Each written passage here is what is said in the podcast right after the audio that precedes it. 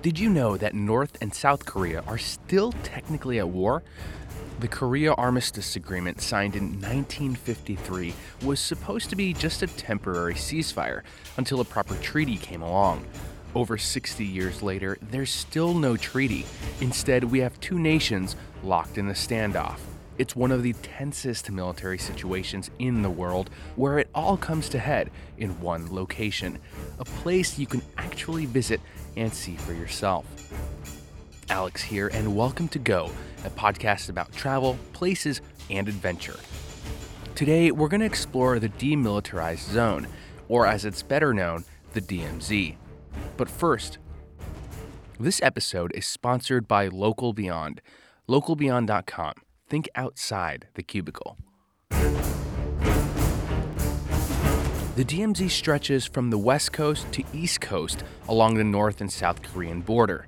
This two and a half mile wide strip of land acts as a buffer zone between the two countries.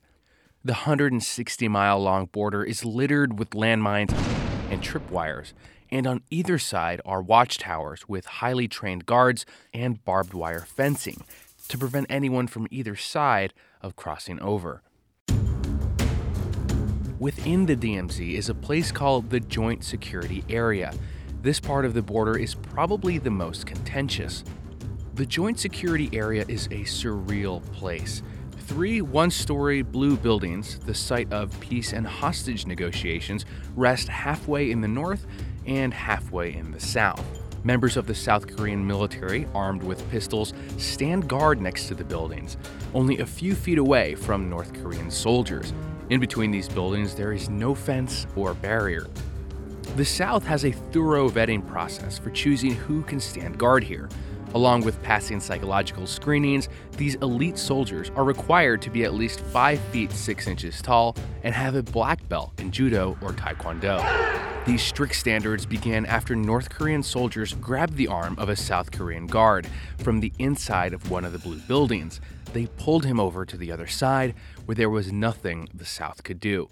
Ever since then, soldiers from the South are required to grasp hands when nearing any of the border doors within the blue buildings. Due to the highly restrictive nature of this place, travelers can only visit the DMZ on a guided tour, this small tour is led by a US soldier, and you can even enter one of the blue buildings where you can briefly step over into the north side. You're required to book a tour here at least two to five days in advance, and in some cases, you might even need to apply for a clearance.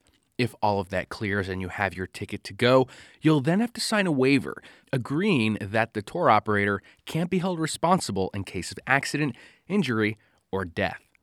The drive from South Korea's capital, Seoul, is about 35 minutes away, but tours here can take at least half a day. On occasion, you might see tourists visiting the DMZ from the north side.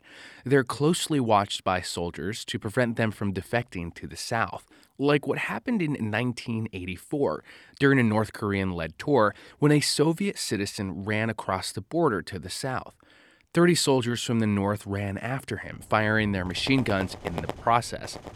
The South captured eight of them and killed three in the ensuing battle.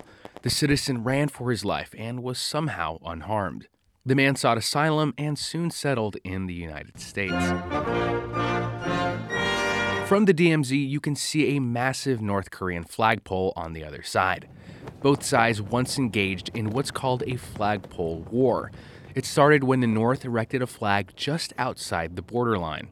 The South then erected their own flag, but stood it taller than the North's. In response, the North built theirs even taller, and now it's the fourth largest in the world. If you're planning a visit to the DMZ, modest dress is mandatory. No flip flops, ripped jeans, or clothes with profanity are allowed. Don't take photos of anything you're not supposed to, or risk the military confiscating your camera or phone. And don't try to run across to the other side. South Korean soldiers won't run after you. But if you do, and you're not caught, watch out for landmines. And don't take any of the bridges in the DMZ either. They're rigged with explosives. Check out gothepodcast.com for more info about the DMZ. There you can also see pictures and links to some of the things we covered in this episode. Don't forget to tell a friend or family member about us. We've also got an Instagram, a Twitter, and a Facebook where you can find more of our content. I'm Alex Wolinsky. Thanks for listening.